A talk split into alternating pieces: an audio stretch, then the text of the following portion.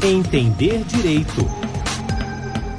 Olá, pessoal. Neste programa você vai entender direito sobre embargos de declaração, cuja regulação está no Código de Processo Civil de 2015, no Código de Processo Penal e na Lei dos Juizados Especiais Cíveis e Criminais. Então, pessoal, para você entender direito sobre embargos de declaração, eu estou aqui com os meus dois convidados de hoje. Thaís Pascoal, doutora em Direito pela Universidade Federal do Paraná, professora de Processo Civil da Universidade Estadual Paulista e pesquisadora. Professora Thaís Pascoal, muito bem-vinda aqui ao Entender Direito de hoje. Olá, Fátima. Olá a todos e todas. Muito obrigada. É uma grande alegria participar desse programa ao seu lado e ao lado do meu querido amigo, professor Renê. Alegria e satisfação, com certeza, nossas também, professora Thais. Como você bem antecipou, eu agradeço também a participação do advogado René Francisco Helman. Ele é doutorando em Direito pela Universidade Federal do Paraná, mestre em Ciência Jurídica pela Universidade Estadual do Norte do Paraná e professor do Departamento de Direito Processual da Universidade Estadual de Ponta Grossa. Seja muito bem-vindo também aqui ao Entender Direito, professor René.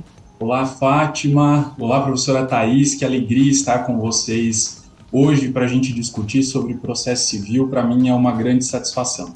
Bom, eu já começo com a professora Thais. Eu gostaria de entender direito, professora, a definição mais simplória, mais básica para embargos de declaração, também chamado de embargos declaratórios ou aclaratórios. A gente pode dizer que se trata de uma espécie de recurso, professora Thais. Há aí uma divergência, né? Se é ou não é recurso, enfim. Isso mesmo, Fátima. Já adianto que, para mim, embargos de declaração são, sim, uma espécie recursal. Existe uma divergência. É, a parte minoritária da doutrina vai dizer que embargos de declaração não seria um recurso, porque são julgados pelo mesmo órgão prolator da decisão. Essa é uma outra questão, inclusive, que podemos discutir aqui na sequência. Mas isso não descaracteriza é, esse ato como tal, como recurso. Então, sim, embargos de declaração são recurso e nós podemos dizer que são um recurso que tem um objetivo muito importante, tem o objetivo de viabilizar uma fundamentação adequada das decisões judiciais. Na verdade, os embargos de declaração são cabíveis sempre que houver quatro tipos de vícios numa decisão judicial. Pode ser um vício de omissão, de obscuridade, de contradição ou um erro material. E os embargos têm por objetivo justamente corrigir esses, esses vícios especificamente, deixando a decisão mais clara, deixando a decisão mais bem fundamentada. Daí a sua é, é, grande utilidade no processo civil. Não vou deixar o professor Renê escapar dessa. Eu gostaria de saber a sua opinião, professor Renê. São ou não uma espécie de recursos embargos de declaração? Não tenho dúvida, Fátima. Concordo com a Thaís. São uma espécie recursal até mesmo porque no Código de Processo Civil os embargos de declaração estão listados dentre as hipóteses recursais. E esse é um dado importante quando a gente vai é, catalogar né, é, um, determinado instituto processual. Muito embora o legislador nem sempre acerte nessa catalogação, no caso dos embargos de declaração, por conta de tudo isso que a Thaís mencionou, me parece sim que os embargos de declaração devem ser colocados nessa categoria de recurso. Ainda com você, professor Renê, ah. pelo... Por favor, professora Thais. Desculpe, se me permite, é, claro. é, pode parecer bobagem, né? Nós ficarmos aqui, ah, mas é recurso, não é recurso, o que interessa é quando que são cabíveis, né? Mas não é tanta bobagem assim. É muito importante entendermos que se trata de um recurso justamente para viabilizar a aplicação de tudo que se refere aos recursos, dos princípios recursais, por exemplo, né? Então, a se entender os embargos de declaração como recurso, nós abrimos aí espaço para aplicação de uma série de princípios, de uma série de regras que são aplicáveis somente às espécies recursais Daí a importância dessa discussão. Bom, eu vou voltar aqui com o professor Renê. Professor, pelo artigo 1022 do Código de Processo Civil, cabem embargos de declaração contra qualquer decisão judicial, para esclarecer obscuridade, como a professora Thais respondeu, né? Eliminar contradição, para suprir omissão ou corrigir erro material. Poderia então esclarecer esses pontos com exemplos, ou seja, o que seriam obscuridade, contradição, omissão e erro material, conforme a letra da lei? Quando a gente fala em obscuridade, nós estamos falando de uma decisão ou de um trecho de uma decisão que não seja clara o suficiente. Quer dizer, pela leitura do seu texto, a gente não consegue entender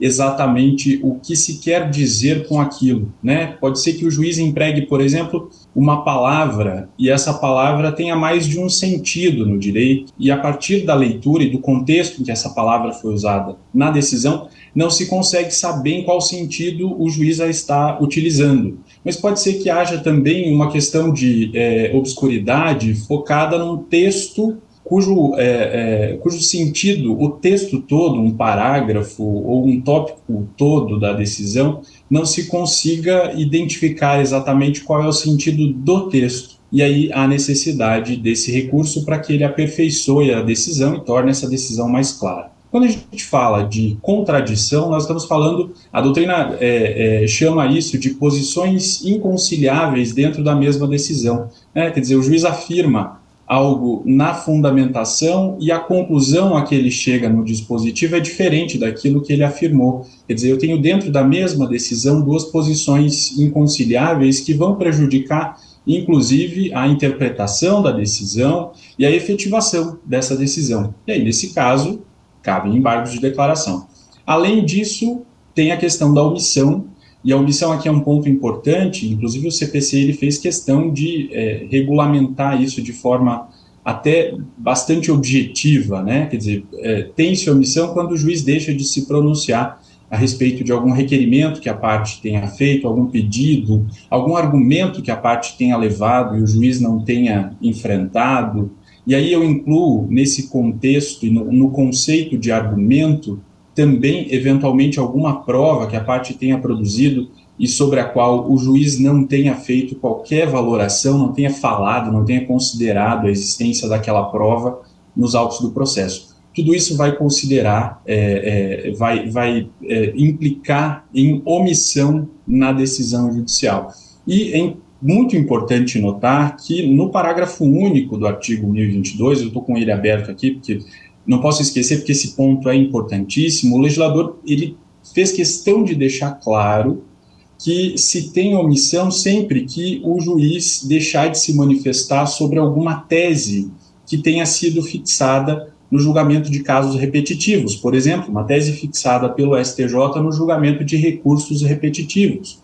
Ou Uh, no caso do inciso 2 do parágrafo único do artigo 1022, quando o juiz incorre em um daqueles defeitos que são elencados no parágrafo 1 do artigo 489, que é um dispositivo bastante importante porque ele trata das regras de fundamentação analítica da decisão. Então, sempre que o juiz deixa de fundamentar de forma exauriente a sua decisão, nós temos um caso de omissão que deve ser suprido daí nesse caso por embargos de declaração. E, por fim, a gente tem o erro material, que é um erro, um lapso, diz o professor Araquém de Assis, na expressão através de palavras ou de números.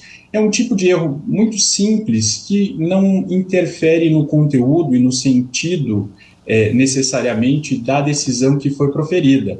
O juiz é, vai mencionar um determinado artigo e ele menciona a, a, a disposição legal de forma correta, aplica o direito de forma correta, mas menciona um artigo diferente do código por causa de um erro de digitação, digita um valor é, em, em, numeral de uma natureza e por extenso de outra. Não, não há, nesse caso, um impacto no conteúdo propriamente da decisão, mas é um erro que precisa ser corrigido justamente para evitar interpretações é, diferentes, interpretações que possam impedir aquela, a, aquela decisão de é, ser eficaz no final das contas.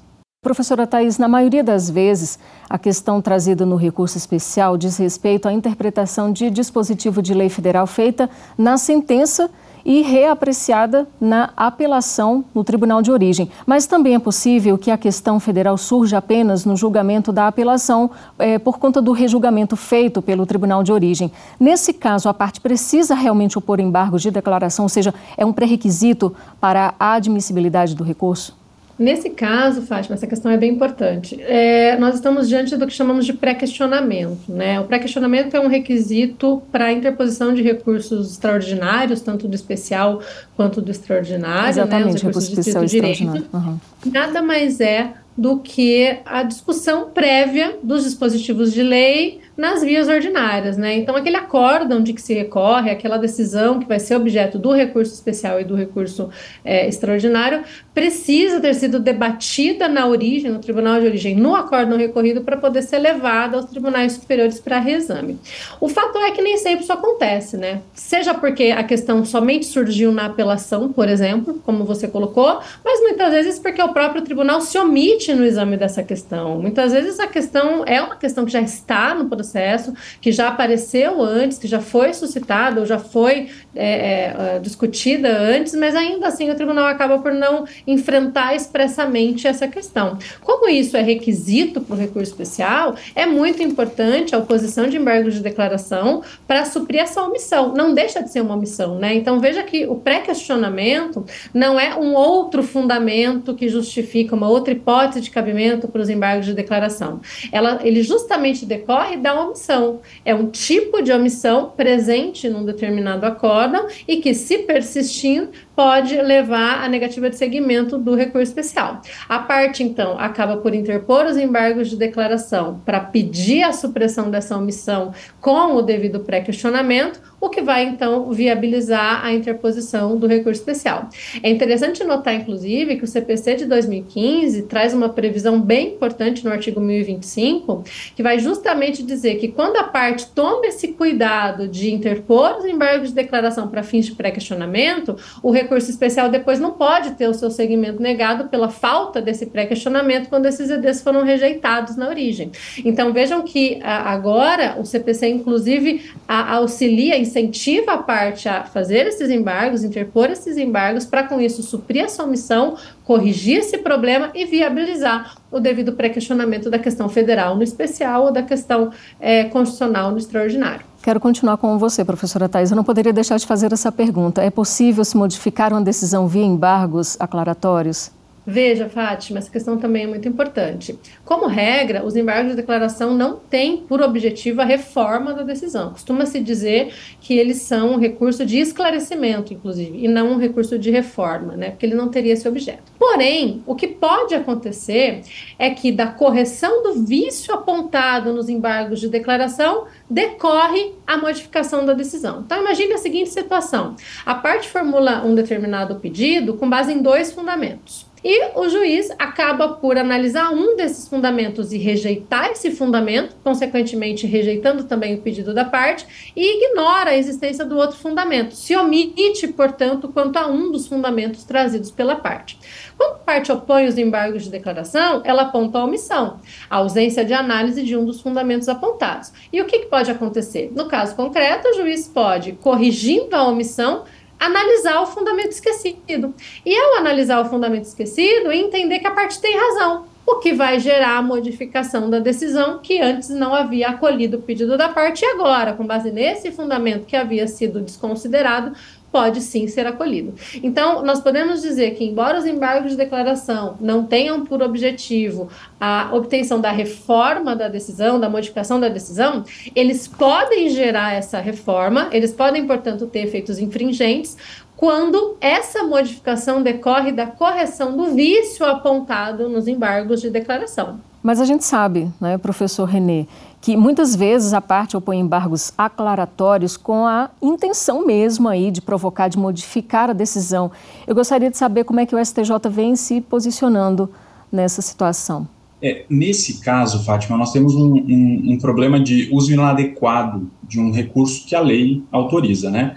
Então, é uma consequência possível que é, ocorram esses efeitos infringentes que a professora Thais mencionou, Agora, não é para isso que se presta, é, a princípio, os embargos de declaração. Quer dizer, é, eles têm que buscar a fundamentação desses embargos é uma fundamentação vinculada à necessidade de que se indique um daqueles defeitos previstos no artigo 1022 para que caiba esse tipo de recurso. Agora, as partes que buscam simplesmente é, rejulgar a, aquela questão a partir da oposição de embargos de declaração, estão usando muito mal esse instituto processual. Ele não se presta para isso. O que se verifica na jurisprudência do STJ é que quando isso acontece, há consideração de que não há cabimento de recurso nessas hipóteses. Né? E nas hipóteses em que as partes estão de fato uh, utilizando de má fé,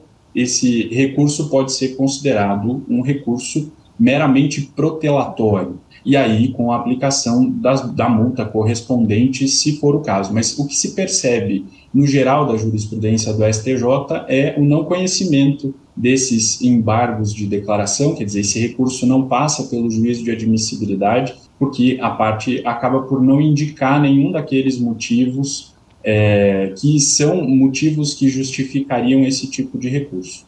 Né? Então, ela se serve de forma equivocada desse recurso para motivar uma nova decisão a respeito daquele assunto que já foi decidido. Mas, professor René, assim como você, a professora Thais também mencionou, né, se os embargos tiverem um efeito, então, modificativo, né, o efeito infringente na decisão judicial, como é que a parte, então, embargada ela pode se manifestar, já que tal decisão pode vir a interferir, sim, na vida dela e na decisão que antes é, iria trazer benefícios?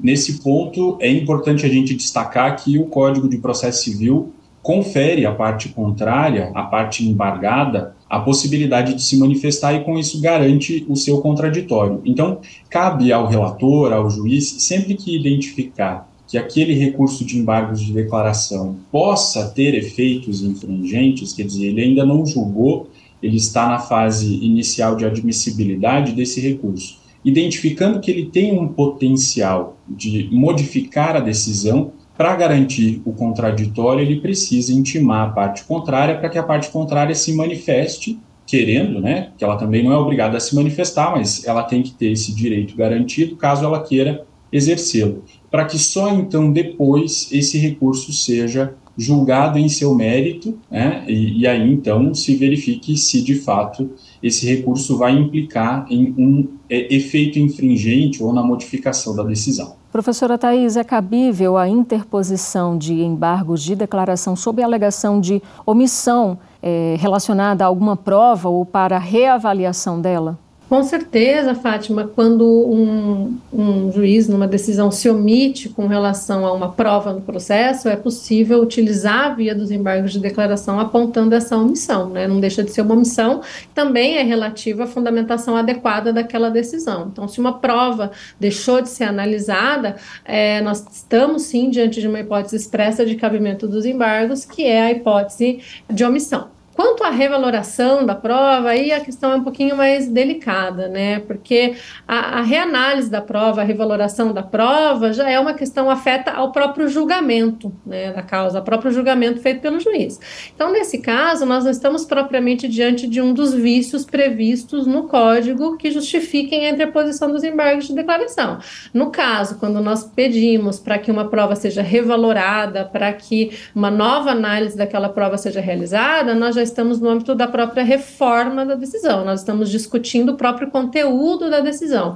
E nesse caso, os embargos de declaração não seriam cabíveis, seria uma situação diferente daquela em que o juiz simplesmente desconsidera a prova. Professor René, e a parte precisa, então, obrigatoriamente, necessariamente, indicar o vício contido na decisão ou no acordo embargado? Sim, Fátima, isso é, me faz complementar, inclusive, a resposta da pergunta anterior que você me fez há necessidade de indicação, porque nós estamos diante aqui de um recurso de fundamentação vinculada, que é o tipo de recurso em que a lei estabelece quais são os fundamentos que podem ser utilizados para construir a fundamentação daquele recurso. Né? Então, nós temos aí no artigo 1023 do CPC essa disposição. Há necessidade de indicação expressa de se se trata de omissão, de obscuridade, de contradição, de erro material. E o, o STJ, eu selecionei aqui um julgado para exemplificar isso, né, nos embargos de declaração no agravo interno no RESP 2 milhões e 16.582, o STJ é, reconhece que não vai preencher os requisitos de admissibilidade dos embargos de declaração aquele tipo de recurso que não indica nenhum daqueles vícios elencados no artigo 1022, né? O que implica no fato de que esse recurso não vai ser sequer conhecido, né? E disso aí decorrem outras tantas consequências para a parte. Então, é, muito embora eu, eu não, não diria que a parte deve obrigatoriamente indicar, porque não se trata de uma obrigação da parte, se trata de um ônus. Quer dizer, a parte tem o ônus de indicar, caso ela não indique, o que vai acontecer vai ser o não conhecimento ou não recebimento desse recurso. Professora Thais, e quais seriam esses prazos para se opor os embargos aclaratórios? Eu já aproveito para perguntar se há diferença aí nesses prazos no âmbito civil e penal. Ah, sim, Fátima. No processo civil, no Código de Processo Civil, o prazo é de cinco dias. É, é, o único recurso que no CPC se mantém com o prazo de cinco dias depois da reforma do código, né, do novo código. Todos os demais ficam com 15. No processo penal, esse prazo é de dois dias, assim como existe divergência também, diferença também no processo eleitoral, em que o prazo é de três dias, né. Então, existe aí uma, uma falta de uniformidade quanto a esses prazos. Vale é, ressaltar que existe um projeto de lei, inclusive em trâmite, para tentar uniformizar esse prazo no processo penal. Esse projeto tem por objetivo, então, transformar o prazo do processo penal também em cinco dias, mas por enquanto vale o prazo de dois dias, que é o prazo lá é, previsto no Código de Processo Penal. Ainda com você, professora Thais, a previsão de prazo é diferenciado para o caso de embargos da Fazenda Pública? A fazenda pública tem prazo em dobro, né, para a prática dos atos de maneira geral. Isso se aplica aos embargos de declaração. Somente lá nos juizados da fazenda pública que esse prazo em dobro não vai se aplicar.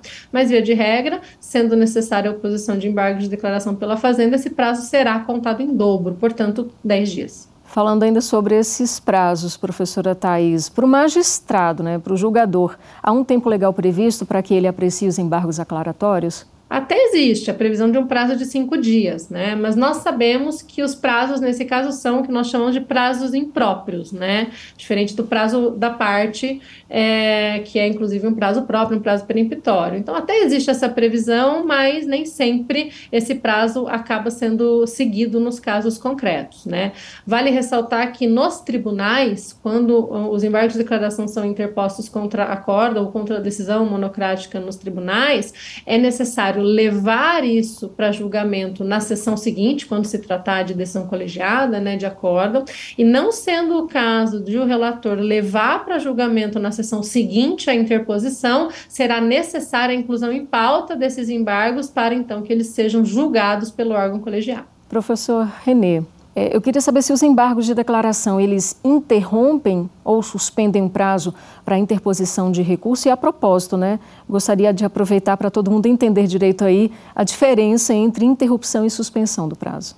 Bom, vamos lá. Os embargos de declaração por força de disposição legal no CPC interrompem o prazo para interposição de outros recursos. Isso significa que, uma vez que os embargos de declaração sejam julgados e sobre a nova decisão agora dos embargos haja intimação das partes, o prazo para outros recursos volta a correr do zero. Se eh, fosse o caso de suspensão, não, haver, não voltaria a correr do zero, e essa é a diferença in, entre interrupção e suspensão de prazo. Quando a gente fala de interrupção, ele volta a estaca zero, mas quando a gente fala de suspensão, significaria que o prazo voltaria a contar de onde ele tivesse parado. Então, se eu tivesse na, oposto os meus embargos de declaração no quinto dia e depois quisesse, por exemplo, interpor recurso especial, eu teria apenas 10 dias. Mas não é disso que se trata. O CPC estabelece, no caso dos embargos de declaração,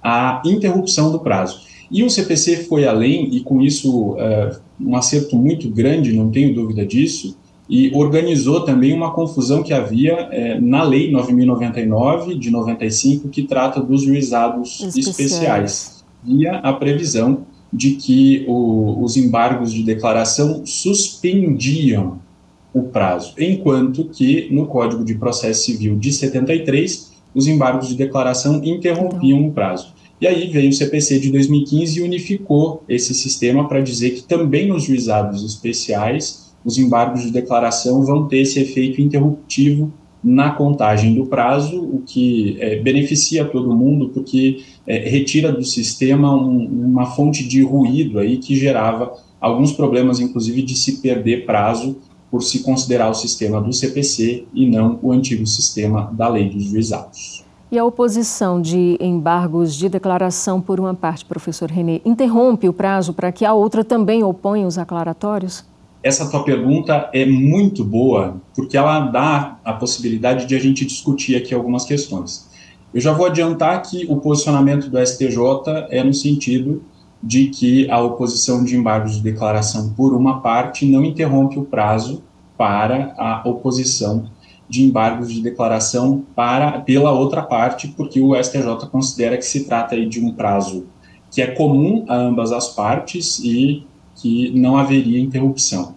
Agora, o artigo 1026, que trata dessa disposição, ele traz uma disposição bastante ampla para dizer que os embargos de declaração interrompem o prazo para interposição de recurso.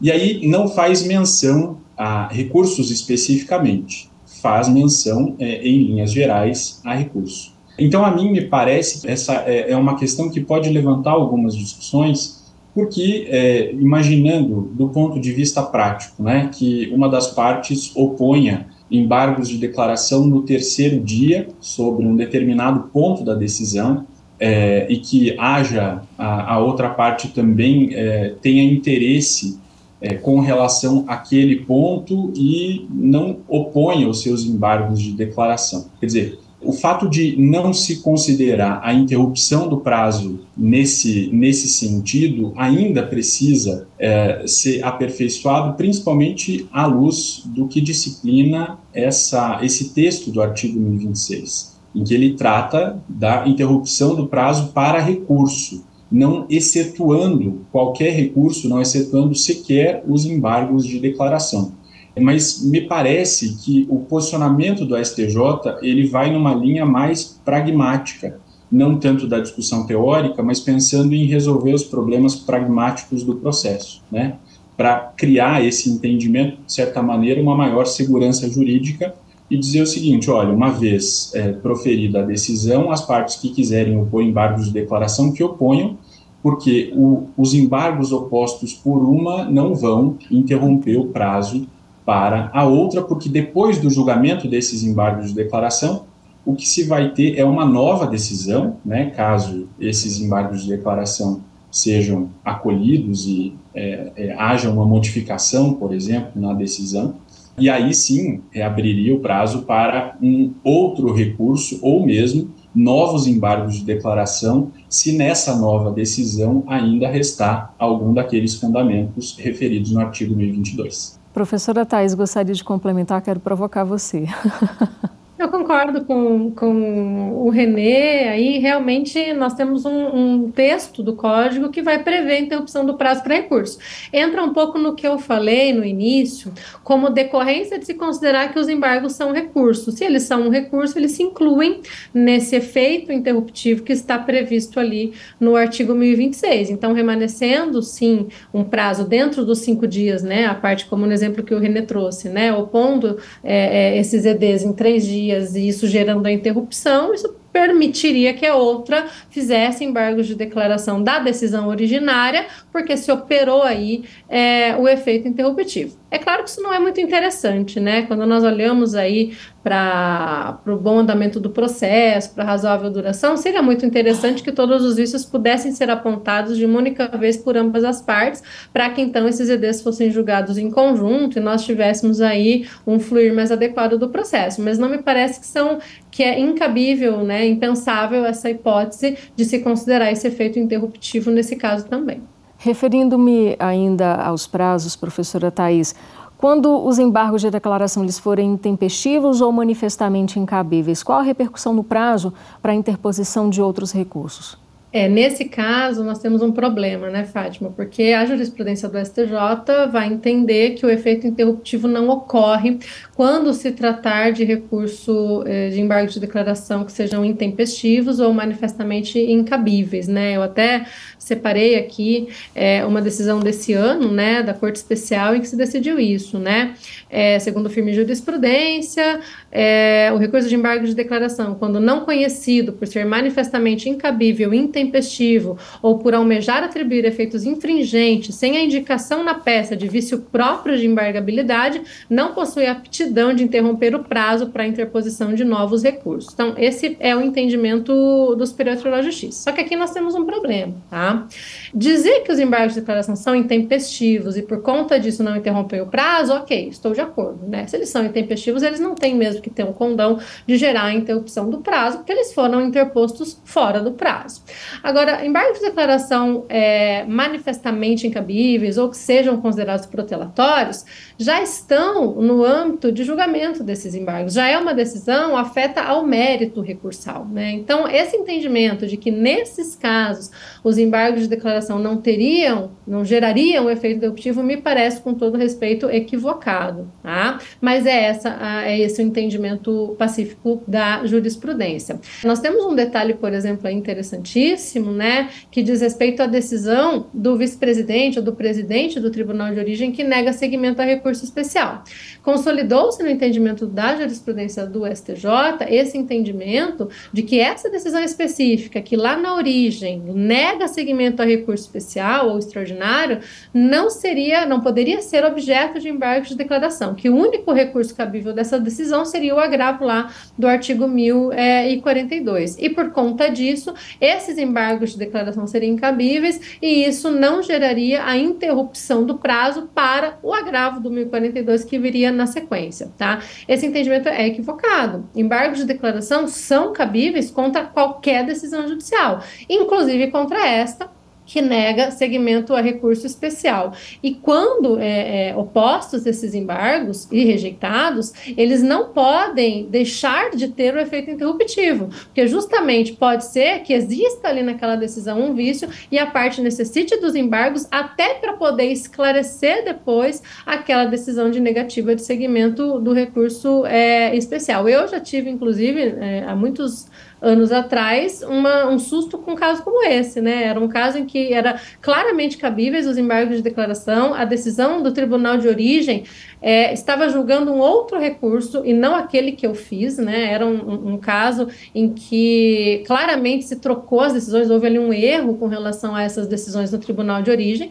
Os embargos de declaração foram então opostos na origem para justamente esclarecer esse ponto, foram acolhidos na origem, o tribunal local acolheu, proferiu nova decisão de admissibilidade do recurso especial e quando eu faço o recurso especial, o meu recurso especial tem segmento negado, porque eu teria perdido prazo para esse recurso, porque aqueles EDs não eram cabíveis e não teriam, então, efeito interruptivo. Veja que, no meu caso, os embargos foram, inclusive, acolhidos na origem, e ainda assim, no âmbito é, do STJ, depois o recurso especial não foi conhecido. Então, para evitar esse tipo de surpresa no caso concreto, né, para evitar que, caso a caso, se entenda, ah, aqui eram incabíveis, aqui não eram, aqui foram protelatórios, aqui não, e isso não gere o efeito interruptivo, é que me parece que a decisão mais acertada seria a de considerar considerar que o efeito interruptivo só não ocorre em caso de intempestividade.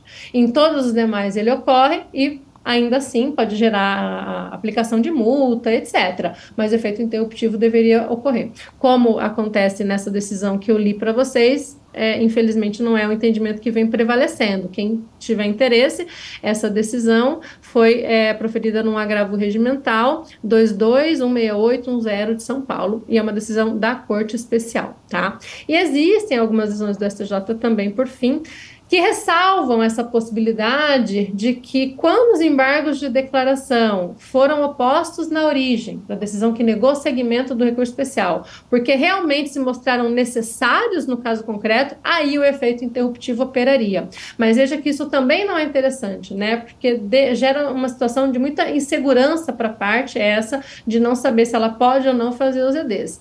De novo, o Código de Processo Civil é muito claro ao prever que embargos de declaração são recurso cabível contra qualquer decisão judicial. E ao serem interpostos contra qualquer decisão, eles deveriam gerar o efeito interruptivo. Mas é sempre bom dar uma olhadinha na jurisprudência para saber se esse entendimento gera alguma exceção para não ser pega a parte de surpresa e depois com uma impossibilidade do efeito interruptivo operar. Bom, já que ambos citaram aí é, embargos protelatórios meramente né, com essa intenção de protelar aí o andamento processual. Eu queria saber do professor Renê quais são então as sanções cabíveis e como elas são estipuladas, aplicadas. Bom, só fazendo uma ressalva aqui, Fátima, eu concordo completamente com a Thais com relação a isso que ela afirmou a respeito do não cabimento do, do, dos embargos de declaração, porque nós temos justamente outros mecanismos de punir a parte que use mal esse instituto que se concede a ela, né? Que é justamente a aplicação de multa por litigância de má-fé. E, e, além da multa por litigância de má-fé, a multa especificamente para os embargos que são considerados protelatórios. Então, uma vez que se considere que aquele recurso é protelatório, que a parte só o está manejando para atrasar a, a, o andamento do feito, é cabível a aplicação de multa de até 2% do valor atualizado da causa sobre a parte que está recorrendo de forma protelatória. Se ela reincidir nessa conduta, essa multa pode ser elevada a até 10% sobre o valor atualizado da causa. E se ela ainda assim insistir em, em continuar nesse comportamento, é, aí ela vai ficar, inclusive, é, os, os, seus recursos posteriores não serão sequer admitidos, é, justamente por conta desse comportamento é, de má fé da própria parte. Isso não impede, além de tudo, que a parte seja condenada a pagar uma indenização em decorrência desses atos de litigância de má-fé. Quer dizer, nós temos mecanismos que a própria lei estabelece para punir esse litigante que usa mal esses é, instrumentos jurídicos que são postos à sua disposição.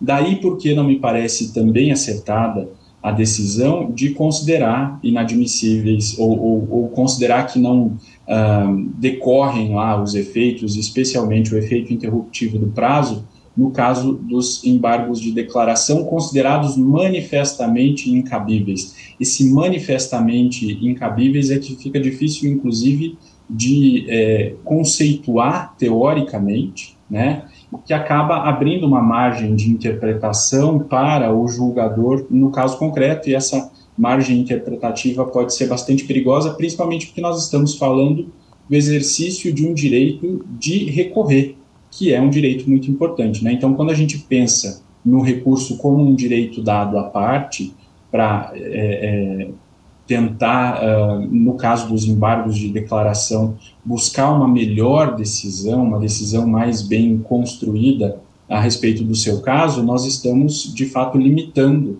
esse direito e, por consequência, nesse caso, limitando o direito a outros recursos que pudessem vir posteriormente ao julgamento daqueles embargos de declaração considerados manifestamente incabíveis. É, agora, professora Thais, é possível se opor a embargos declaratórios quando se trata de tese não mencionada na decisão ou no acórdão, inclusive é, se houver matéria de ordem pública e, claro, né, para quem quer aí entender direito, o que, é que podemos considerar como tema e matéria de ordem pública?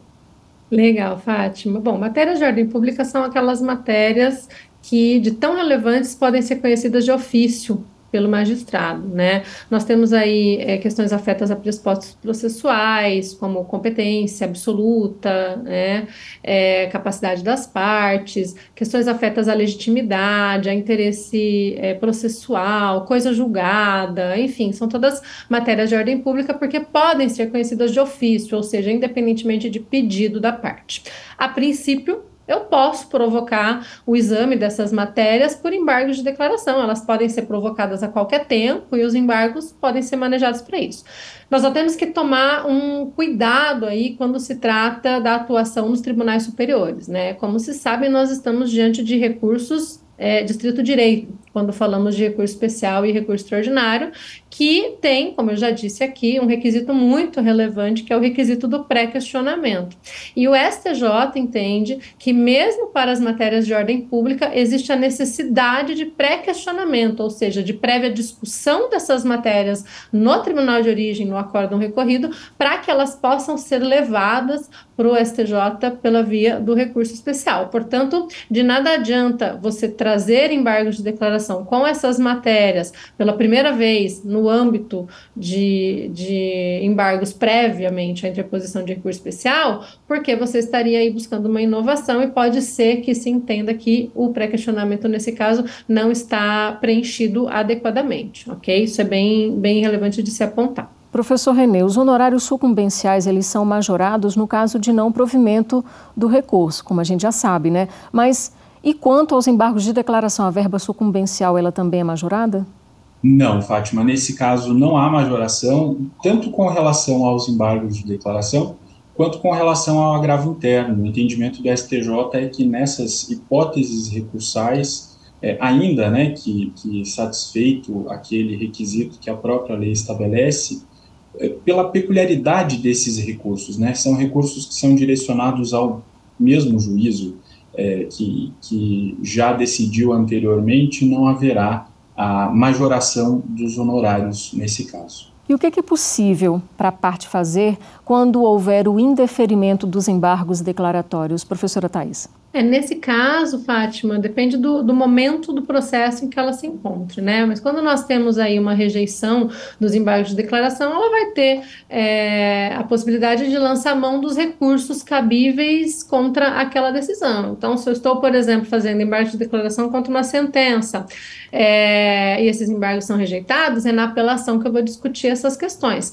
Se eu faço, porém, embargo de declaração no âmbito de um acórdão, de um tribunal, e eu pretendo depois interpor recurso especial, a rejeição desses embargos, se indevida, pode ensejar inclusive uma violação a lei federal apontada no próprio recurso especial, tá? Então é bem importante que nós é, possamos entender aí em que momento do processo nós estamos, qual vai ser o ato processual, então, recorrível ali naquele caso, para se entender qual é o recurso cabível. Seja como for, o fato de se rejeitarem embargos de declaração quando há vícios na decisão, gera sem dúvida um vício de fundamentação, um problema de fundamentação, que pode e deve ser trazido no âmbito do próximo recurso recurso interposto pela parte, justamente para se buscar aí um esclarecimento e uma melhor adequação da fundamentação daquela decisão. Professor Renê, os embargos aclaratórios, eles se submetem ao preparo recursal, ou seja, a parte embargante, ela tem que pagar taxas, as custas processuais, inclusive essas custas são pré-requisito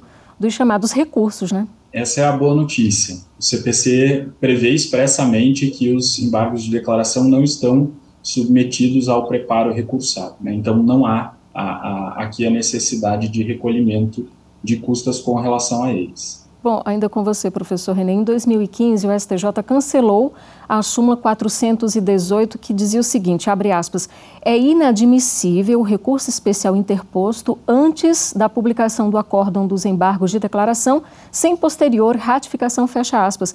É, o que, que significava então essa ratificação, o que, que significa essa ratificação e o que é que mudou com o cancelamento dessa súmula? Ratificar, nesse caso, seria é, confirmar aquele recurso que já havia sido interposto. Então, a gente pode imaginar, por exemplo, que uma parte opôs embargos de declaração e a outra interpôs recurso especial. Obviamente que os embargos de declaração vão ter que ser julgados primeiro, que eles vão ser julgados lá no Tribunal de Justiça ou no Regional Federal, e é, uma vez julgados os embargos de declaração, reabre-se o prazo né, que foi interrompido para interposição de recurso especial, só que nesse exemplo que eu dei, o recurso especial já havia sido interposto pela parte contrária. E aí, é, passa o tempo, o, o, recurso chega ao Superior Tribunal de Justiça e, com base nesse enunciado de súmula, o STJ dizia: olha, como não teve a confirmação desse recurso, já que depois dele teve uma outra decisão que julgou os embargos de declaração da outra parte, eu não vou receber esse recurso. É, esse é um claríssimo exemplo de jurisprudência defensiva no âmbito do Superior Tribunal de Justiça. Né? Quer dizer, é, firmou-se um, um, entendimento jurisprudencial que foi elevado à categoria de enunciado de súmula para barrar a chegada de determinados recursos no âmbito do STJ, sem necessariamente que houvesse uma justificativa lógica para isso. Né? Tanto é assim que, numa posição, como diz o professor Diego Nunes, contrafática, quer dizer, enfrentando os fatos da vida, o Código de Processo Civil de 2015 estabeleceu, lá no parágrafo 5 do artigo 1024, que essa ratificação é desnecessária naquelas hipóteses em que a posterior decisão sobre embargos de declaração não impactam na decisão e, de consequência, não impactam naquele recurso que já havia sido interposto e que, diante disso, não haveria lógica nenhuma de se exigir da parte recorrente que ratificasse o recurso, quer dizer, que comparecesse nos autos peticionando e dizendo: olha, aquele recurso que eu interpus lá atrás continua valendo. Gostaria que ele fosse julgado, não tenho nada a acrescentar, porque a decisão proferida depois dele, no julgamento dos embargos de declaração, não modificou a decisão nos pontos em que eu havia recorrido. E, então, é, me parece que o CPC, nesse caso, andou muito bem, né, para estabelecer uma regra que é, facilita a vida das partes mesmo, né, no sentido de dispensar essa ratificação naquelas hipóteses em que ela for logicamente desnecessária, ou seja, em que não haja modificação na decisão e consequente impacto no recurso especial que já havia sido interposto. É, professora Thais, no caso de um acórdão, ou seja, de uma decisão colegiada, os embargos de declaração eles podem ser julgados individualmente, monocraticamente pelo relator? De modo algum, Fátima. Embargos de declaração são recursos que têm que ser julgados pelo órgão que proferiu a decisão embargada. Se se trata de uma decisão de primeiro grau, será lá no primeiro grau pelo juízo de primeiro grau é, esse julgamento. Se se trata de uma decisão monocrática no âmbito dos tribunais, a decisão dos embargos será igualmente monocrática, julgada, proferida pelo julgador que julgou, que proferiu aquela decisão embargada. Se se trata de um acórdão, portanto, de uma decisão colegiada, os embargos de declaração devem ser julgados pelo órgão colegiado que proferiu aquela decisão. Esse foi um entendimento que também veio é, é, é consolidado, principalmente com a, com a edição do Código de Processo Civil de 2015, porque porque antes gerava muita confusão. Era muito comum nós encontrarmos no âmbito, inclusive, dos tribunais superiores, embargos de declaração opostos contra acórdão, que eram julgados monocraticamente, o que fazia com que a parte tinha que interpor agravo interno para então fazer o recurso especial, ou o contrário. Já vi casos em que é, houve uma decisão monocrática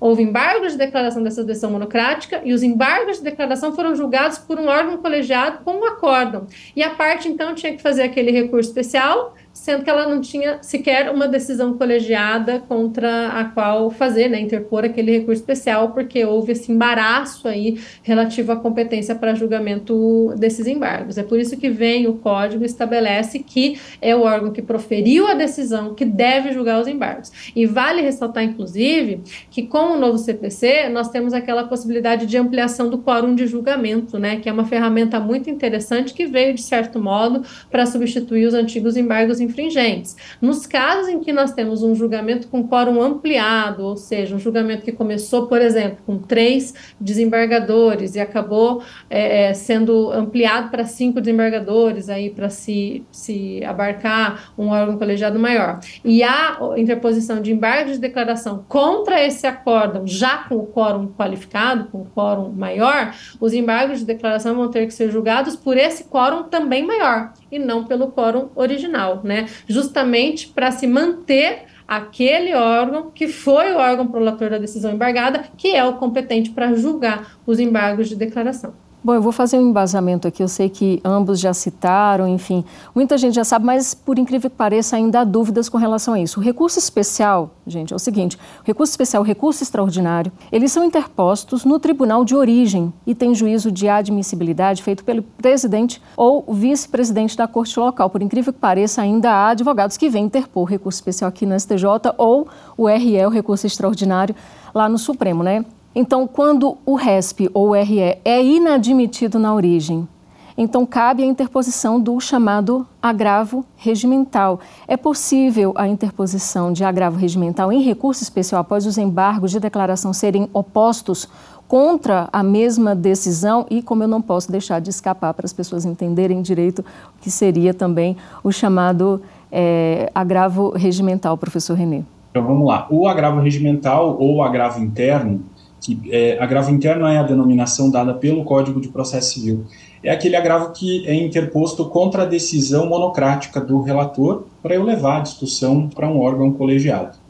Nesse caso, Fátima, que você mencionou, é, nós temos é, o juízo de admissibilidade no tribunal local, que é feito pelo presidente ou pelo vice-presidente do tribunal, a depender da organização é, interna daquele tribunal, essa decisão, ora, pode ser recorrida por meio de agravo interno, nas hipóteses em que a lei estabelece, ou direto, é, é, ela pode ser recorrida por meio de agravo em recurso especial ou agravo em recurso extraordinário.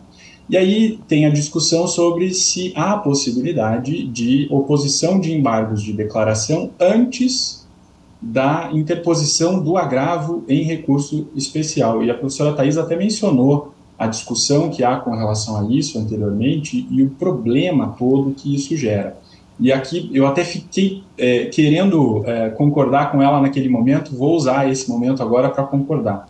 Concordo quando ela diz que é um, um, um entendimento que acaba por limitar o direito da parte.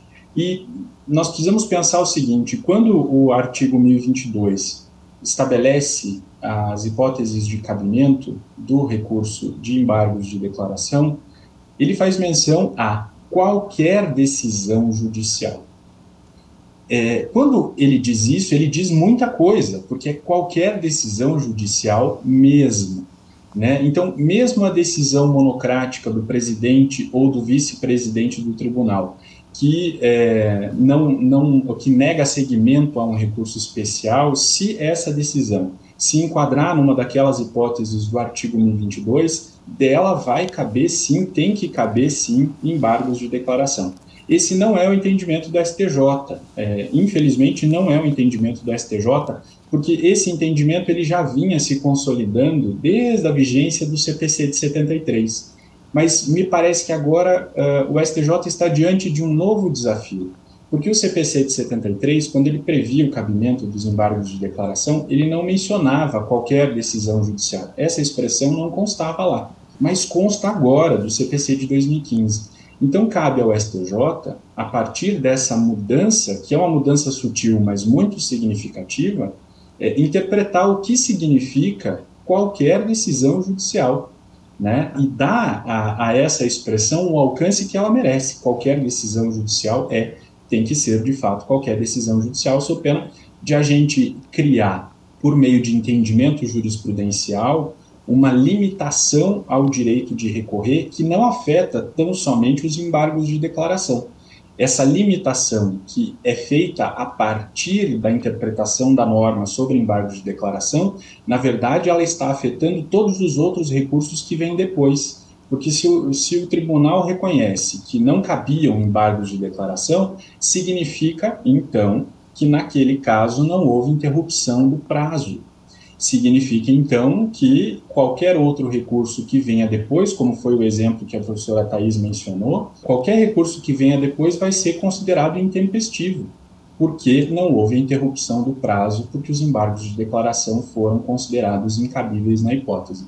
Então, aqui é, é, necessário que o STJ se debruce sobre essa mudança legislativa. A gente não pode nesse ponto, repetir o entendimento que já se consolidava lá no CPC de 73. A gente precisa agora, diante dessa sutil mudança legislativa, dar a importância que o texto merece e reinterpretar essa situação e é, é, o, o, ideal aqui seria é, modificar esse entendimento jurisprudencial à luz dessa nova disposição legal falando de entendimento jurisprudencial, mas agora ao contrário, né? Quando ocorre a mudança jurisprudencial sobre o tema enfrentado no acórdão julgado, pode-se arguir, ou seja, questionar tal mudança de posicionamento via embargos de declaração? É, professora Thais. É, Fátima, os embargos de declaração passam a ter aí um cabimento bem importante quando se trata de precedentes, né? Nós sabemos que o Código de Processo Civil, é, adotando de vez um, um, sistema de precedentes que já vinha se estabelecendo aí no, no direito brasileiro desde 2006, até antes né, disso, é, acaba por trazer lá no 927 os precedentes que são considerados vinculantes e prevê expressamente lá no 489, parágrafo 1 que para uma decisão judicial ser considerada devidamente fundamentada, ela precisa, dentre outras coisas, indicar o cabimento desses precedentes ou indicar por que, que um precedente não está sendo aplicado, enfim, tem algumas disposições bem importantes lá nesse parágrafo primeiro a respeito disso, né? É sempre, portanto, que uma decisão desconsiderar um precedente, é possível usar aí os embargos de declaração, porque nós estaremos diante de uma omissão.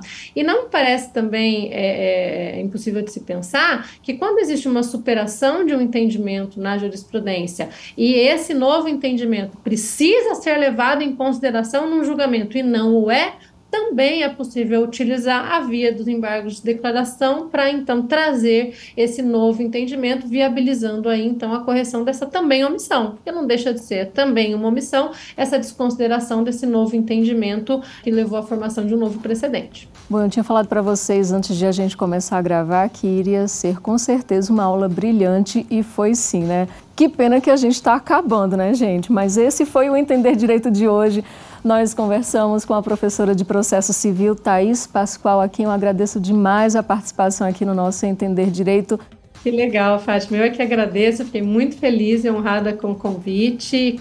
Destaco aí, parabenizo vocês pela importância né, é, desse projeto. É muito importante nós trazermos essas questões à tona, né, que são questões que passam aí pelo dia a dia de advogados, de juízes, e é importante também para os estudantes de direito. O programa Nós Dois, que somos professores, gostamos muito de sermos professores, poder contribuir de alguma forma com a compreensão dessas questões tão importantes afetas a esse tema que vocês escolheram. Então, foi um prazer prazer, só tenho a agradecer pelo convite. Uma honra ter essa aula aqui também com o professor Renê Helman, a quem eu agradeço demais a participação no Entender Direito. Professor, muitíssimo obrigada pela aula.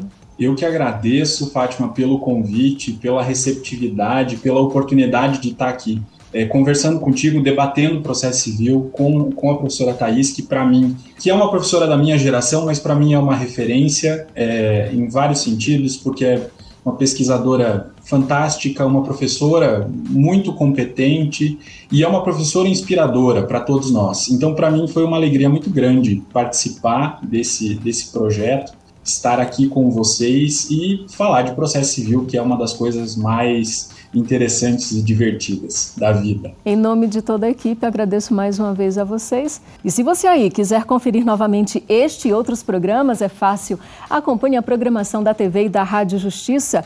Aproveite e se inscreva agora mesmo, hein, no canal do STJ no YouTube para ficar por dentro de todas as nossas novidades. Curta e compartilhe à vontade o nosso material. Ah, detalhe, também estamos em podcast nas principais plataformas de streaming de áudio, viu? Para você aí do outro lado, muitíssimo obrigada por sua companhia. E eu já te espero no próximo Entender Direito, programa produzido pela Secretaria de Comunicação Social do Superior Tribunal de Justiça. O próximo tema será embargos de divergência. A gente se encontra. Entender Direito.